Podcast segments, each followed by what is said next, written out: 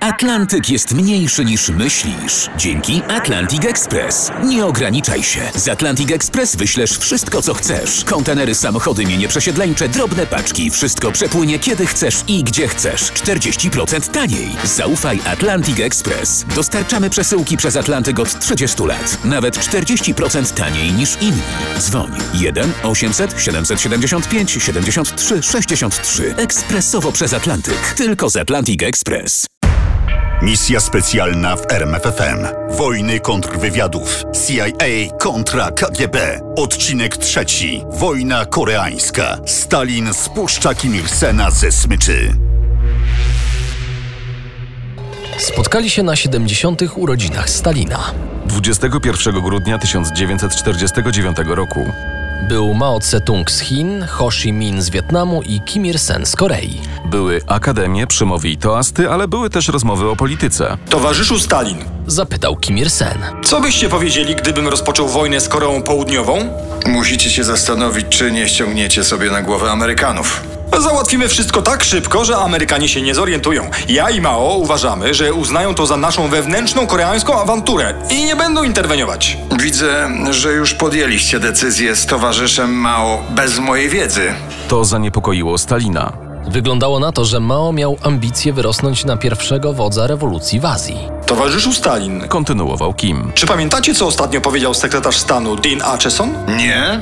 Przypomnijcie mi. Mówił, że Korea leży poza strefą zainteresowań i zobowiązań Stanów Zjednoczonych. Ich interesują tylko Japonia i Filipiny. Wydawało się, że ten argument przekonał Stalina. Skoro Amerykanie nie interweniowali w Chinach podczas wojny domowej, do czego zobowiązywały ich interesy polityczne i gospodarcze, Kombinował Stalin. To pewnie nie ruszą się i tym razem. Tak brzmiała oficjalna wersja dla prasy i historyków. W praktyce opinie Mao i Kim Il-sena nie miały dla Stalina większego znaczenia. Podejmowanie decyzji strategicznych to nie wróżenie z fusów, Tu decydują fakty. a fakty podają raporty wywiadowcze. Stalin jednak stracił zaufanie do swoich tajnych służb. Dlatego wspólnie z Berią i Mołotowem zadecydował o ich reorganizacji. Trzy lata po zakończeniu II wojny światowej na Kremlu zapadła decyzja połączenia dwóch wywiadów radzieckich, wojskowego i cywilnego w jeden komitet informacji, nazywany krótko KI. Pierwszym przewodniczącym tego monstrum został minister spraw zagranicznych Wiaczesław Mołotow. A ponieważ chciał mieć wpływ na operację, Wpadł na pomysł, by w najważniejszych stolicach w Waszyngtonie, Londynie, Paryżu za robotę wywiadowczą odpowiadali ambasadorowie. Skutkiem był niewiarygodny bałagan. skarżył się zasłużony oficer Ilja Dżirkiełow. Rezydenci i zawodowi oficerowie wywiadu nie informowali ambasadorów o operacjach, ponieważ dyplomaci byli amatorami i mieli blade pojęcie o pracy wywiadowczej. Współpracy z rezydentem ambasadorem odmówił nawet as słynnej piątki z Cambridge. Kim Philby. Dlatego z centralą porozumiewał się wyłącznie za pośrednictwem przybywającego nadal w Londynie Gaja Burgessa, kolegi i kolejnego asa piątki. Komitet Informacji zawiódł oczekiwania i zaczął się rozpadać już po roku. Najpierw minister obrony Związku Radzieckiego pokłócony z Mołotowem zabrał swoich oficerów i zaczął odbudowę wywiadu wojskowego GRU. A potem Beria dał zgodę, by wbrew poleceniom Mołotowa zreorganizować wywiad cywilny. Na odbudowę potrzeba było jednak kilku lat. Na razie, to znaczy na początku 1950 roku, nadal panował w nich chaos. Stalin miał jednak swoją efektywną, wspomnianą już piątkę z Cambridge, która mimo kłopotów pozwalała dowiedzieć się, co planuje prezydent Harry Truman. Donald McLean i Guy Burgess informowali o zamiarach i analizach z połączonego komitetu wywiadowczego. Poznali strategię Ministerstwa Wojny. Znali plany mieszczącego się w Tokio naczelnego dowództwa sojuszniczego generała Douglasa MacArthura. Pozwolili sobie przy tym dodać do raportów własną subiektywną ocenę sytuacji. Kiedy więc Stalin przeczytał, Dla gospodarki amerykańskiej nastawionej na produkcję militarną otwarta wojna może być korzystniejsza niż recesja będąca skutkiem demobilizacji. Był pewien, że świat stanął na progu III wojny światowej. na podstawie takich raportów i analiz, Stalin doszedł do wniosku, że może lepiej spuścić ze smyczy Kim Il-sena i postraszyć Amerykanów. Tymczasem po drugiej stronie żelaznej kurtyny wcale nie działo się lepiej. CIA nie wiedziała, co się dzieje w Korei Północnej i komunistycznych Chinach. Agenci CIA, którym udało się uciec przed oddziałami Mao, schronili się w Hongkongu i niewiele mogli zdziałać. Jedynie czarodzieje z Sigint wyłapywali i rozszyfrowywali depesze wysyłane z Pekinu i Fenianu do Moskwy. Ale w styczniu 1950 roku i to źródło wyschło. Cisza między Fenianem, Pekinem i Moskwą była podejrzana. Mogła wiele znaczyć, ale równie dobrze mogła nie znaczyć nic. Wciąż brakowało dowodów na to, że coś niepokojącego dzieje się w Korei. Było źle. Nic więc dziwnego, że generał Walter Bedell Smith, kiedy został nowym szefem CIA, zauważył. Spodziewam się najgorszego i jestem pewien, że tak będzie. Za to sekretarz stanu, ten sam, który informował świat, że Stany Zjednoczone nie mają żadnych zobowiązań wobec Republiki Korei, nie widział żadnego zagrożenia. Wojna w Korei jest mało prawdopodobna. Mówił 20 czerwca 1950 roku. Wobec tych uspokajających prognoz prezydent Truman postanowił spędzić najbliższy weekend w prywatnym domu z rodziną. W sobotę rano 24 czerwca opuścił Biały Dom. Zamierzał wrócić dopiero w poniedziałek rano. W niedzielę 25 czerwca 50 roku armia Korei Północnej przekroczyła 38 równoleżnik. Zanim Waszyngton zorientował się w sytuacji, koreańska armia ludowa zdobyła Seul. To był atak z zaskoczenia. Wśród kongresmenów amerykańskich krążyły niepokojące plotki, że właśnie zaczyna się trzecia wojna światowa. W chwili rozpoczęcia inwazji dywizji amerykańskich nie było w Korei Południowej. Wycofano je rok wcześniej. Pozostawiono tylko broń i niewiele sprzętu, przez co armia Republiki Koreańskiej bardziej nadawała się do pełnienia funkcji policyjnych niż do wojny. W tak beznadziejnej sytuacji pomoc była konieczna. Już 27 czerwca na podstawie artykułu 42 karty ONZ Rada Bezpieczeństwa uchwaliła decyzję wysłania do Korei sił międzynarodowych. Udział w wojnie zadeklarowało 14 państw, ale aż 90% tej koalicji stanowili żołnierze amerykańscy. Przytłoczony odpowiedzialnością Harry Truman poprosił o radę senatora Connellego. Czy muszę prosić kongres o decyzję wypowiedzenia wojny? Przewodniczący Senackiej Komisji Spraw Zagranicznych Tom Connelly odpowiedział: Jeśli złodziej włamie się do twojego domu, możesz go zastrzelić bez pójścia na posterunek policji i uzyskania pozwolenia. W trzecim dniu wojny Truman nakazał marynarce wojennej i lotnictwu rozpocząć działania wojenne. Generał Hoyt Vandenberg Były szef CIA, a teraz szef sztabu sił powietrznych Stanów Zjednoczonych, otrzymał polecenie przygotowania ataku nuklearnego na bazy wojskowe na Syberii. atak zamierzano wykonać, gdyby przypadkiem Stalin zdecydował się włączyć Związek Radziecki do wojny. W stolicach Europy Zachodniej obawiano się, że wojna w Korei może być wstępem do radzieckiej ofensywy w Niemczech. Prezydent Truman ostrzegał i straszył. Atak tak na Koreę jest oczywistym dowodem, że komunizm wyszedł z okresu dywersji podejmowanej w celu opanowania niepodległych narodów i gotów jest do zbrojnych inwazji i wojny. W Londynie prognozowano. Wojna możliwa w 1951 roku, prawdopodobna w 1952. Natomiast McLean postraszył Moskwę. Amerykańskie zianie ogniem na Dalekim Wschodzie może nas niepotrzebnie wpędzić w wojnę.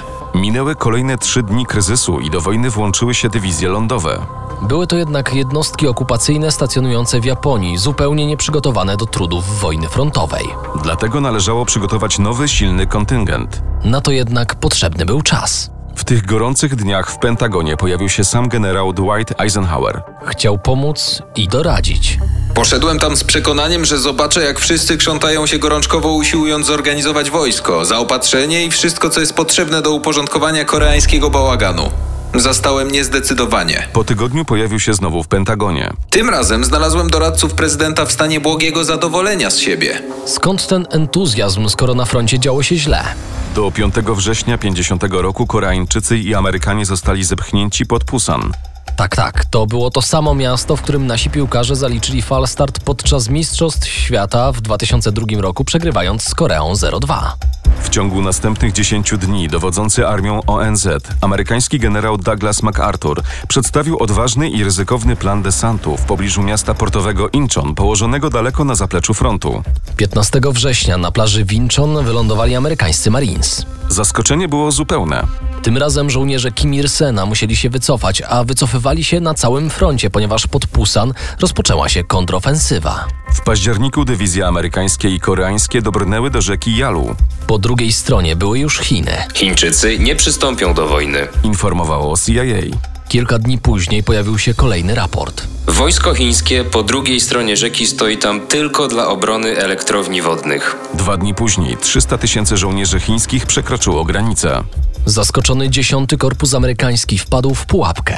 Złapani jeńcy przyznawali się, że są żołnierzami Mao. Mimo to CIA nadal twierdziła. Chiny nie zaatakują. Z prawnego punktu widzenia mieli rację. Chiny oficjalnie nie włączyły się do wojny. Mao wysyłał armię chińskich ochotników ludowych. Błąd CIA polegał na tym, że nie słuchano komunikatów agencyjnych. W pierwszych dniach października Chiny poinformowały ONZ, że przystąpią do wojny, jeśli jakiekolwiek dywizje niekoreańskie przekroczą 38 równoleżnik. Kiedy tylko dowiedział się o tym Truman, przemyślał sprawę ze swoimi doradcami, po czym uznał, że To tylko szantaż. I dał zgodę na ofensywę. wojska ONZ pomaszerowały dalej na północ, o czym dowiedział się wywiad Chińskiej Republiki Ludowej. To wtedy Mao wydał rozkaz przesunięcia dywizji nad rzekę Jalu. Po czym skontaktował się ze Stalinem. Jeśli pozwolimy Amerykanom na zajęcie całej Korei, to musimy się przygotować na wojnę z nimi. Mao miał liczną armię zaprawioną w bojach wojny domowej. W następnych miesiącach potok ochotników płynął dalej. W końcu na froncie w Korei znalazło się około 1 200 tysięcy Chińczyków. Była to jednak armia uzbrojona tylko w broń strzelecką i artylerię. Dlatego Chińczyk liczył na pomoc sojusznika Stalina, Związek Radziecki przysłał czołgi, głównie T-34. a Armia Czerwona wzięła na siebie lotniczą kontrolę granicy chińsko-koreańskiej. Stalin wcale nie zamierzał ładować się z całym Majdanem w awanturę koreańską. Historyk brytyjski Alan Bullock zauważył, Podobnie jak w przypadku blokady Berlina, Stalin udowodnił, że potrafi zatrzymać się we właściwym momencie. Czy Stalin wykazał się rozsądkiem? czy może zadecydował strach przed atakiem jądrowym. Przecież piątka nadal nadawała z Waszyngtonu. I nie jest wykluczone, że szpiedzy McLean i Burgess dowiedzieli się o przygotowaniach do ataku atomowego. Czy wiedzieli również i o tym, że użycia bomb atomowych domagał się generał MacArthur? Skoro mieli dostęp do tajnych dokumentów wychodzących ze sztabu generała, to zapewne tak. Jakby nie było, to co zdobyli zdaniem wysokiego oficera MI6 Roberta Cecila, Było bezcenne dla strategii Chińczyków i Koreańczyków. A jednak rola piątki z Cambridge powoli dobiegała końca. McLean i Burgess byli u kresu sił. Yuri Modin, agent prowadzący Geja Burgessa, zauważył. Puszczają mu nerwy. Nie wytrzyma już dłużej napięcia podwójnego życia. McLeana po napadzie szału Brytyjczycy musieli wysłać do szpitala psychiatrycznego na leczenie. Kiedy kuracja się skończyła, wrócił do pracy w dyplomacji i dalej szpiegował dla Stalina. Jego kariera załamała się wiosną 51 roku, kiedy zespół kryptologów projektu Venona wpadł na trop szpiega o pseudonimie Homer. Homerem okazał się McLean. A ponieważ powiązano go z Burgessem, w końcu FBI zwróciła uwagę na Filbiego i cała trójka musiała wynieść się z Waszyngtonu. Ostrzeżony w porę McLean, a z nim wykończony nerwowo Burgess, uciekli do Moskwy. Podejrzewanego o współpracę z Rosjanami Filbiego wyrzucono z MI6. Szukano dowodów jego winy. Aby nie zdekonspirować cennego szpiega, Moskwa zerwała z nim kontakt na trzy lata. Odezwali się dopiero po wojnie koreańskiej. Tak Yuri Modin stracił swoich najważniejszych agentów, ale zyskał nowego. Korea stworzyła nam Rosjanom okazję zatrudnienia nowych szpiegów. Szukaliśmy głównie w obozach jenieckich. Tam trafiono na George'a Blake'a. Kim był George Blake? Urodził się w Rotterdamie. Ojcem był Żyd z Kairu, matką Holenderka. Nie mieszkali jednak w Holandii, lecz w Wielkiej Brytanii. W czasie II wojny światowej Blake służył w wywiadzie marynarki wojennej, tak jak Ian Fleming, autor powieści o Jamesie Bondzie. Potem wysłano go na kurs rosyjskiego i przyjęto do MI6. Do Korei Południowej trafił w 1949 roku. Oficjalnie był wicekonsulem w Seulu. Kiedy dywizje Kim Il-sena opanowały Seul, Blake dostał się do niewoli. A ponieważ do jeńców mieli nieograniczony dostęp oficerowie wywiadu radzieckiego, zainteresowano się Blake'iem. Przerażało mnie nieustanne bombardowanie małych koreańskich wiosek, kobiet, dzieci i starców przez ogromne amerykańskie latające fortece. Tłumaczył Blake motywy rozpoczęcia pracy dla Rosjan. Czułem, że jestem po złej stronie. Akta Blake'a trafiły na biurko Jurija Modina i to on zajął się Brytyjczykiem. Dostał pseudonim Diomit. W tej wojnie już się nie przydał. Trzymano go na późniejszy czas. Wojna koreańska zrodziła się z błędów polityków. A błędy polityków wzięły się z błędów wywiadu. Tym razem popełniono je po obu stronach żelaznej kurtyny. Młodziutka CIA była do nowej wojny nieprzygotowana. Wywiady radzieckie opanował chaos reorganizacji. Wojna wyciszyła się latem 51 roku, ale nie wygasła zupełnie. Tliła się jeszcze długo. W ostatnich dniach listopada 52 roku prezydent-elekt Dwight Eisenhower pojawił się w Korei. Chciał zobaczyć, co się dzieje na froncie. A tam generałowie i politycy starali się wymusić na Eisenhowerze zgodę na rozpoczęcie ostatniej, jak wierzyli, ofensywy. Eisenhower nie chciał tego słuchać. Całe trzy dni spędził wśród żołnierzy. W końcu zdecydował się na lot rozpoznawczy nad linią frontu. Kiedy wrócił i przemyślał to, co usłyszał od żołnierzy i zobaczył na własne oczy, napisał. Biorąc pod uwagę siłę pozycji przeciwnika, jest oczywiste, że wszelki atak frontalny będzie niezwykle ciężki. Wojnę należało zakończyć. Nie możemy bez końca trwać na froncie statycznym. Sporadyczne ataki na niewielkie wzgórza nie zakończą wojny. W lutym 53 roku, a więc już po inauguracji na stanowisku prezydenta, rozmawiano na spotkaniu Narodowej Rady Bezpieczeństwa o sytuacji w Korei. Zastanawiano się, czy ze względu na trudną sytuację nie użyć broni atomowej. Nie, zdecydował prezydent. Damy Chińczykom jasno do zrozumienia, że jeśli nie zgodzą się na zawieszenie broni, to użyjemy nowej broni. To poskutkowało. W lipcu 53 roku podpisano zawieszenie broni. A George Blake? Blake w 53 roku wrócił do Wielkiej Brytanii. Po dwóch latach przypomniało sobie o nim MI6. Misja specjalna w RMFFM. Na tropie największych tajemnic historii.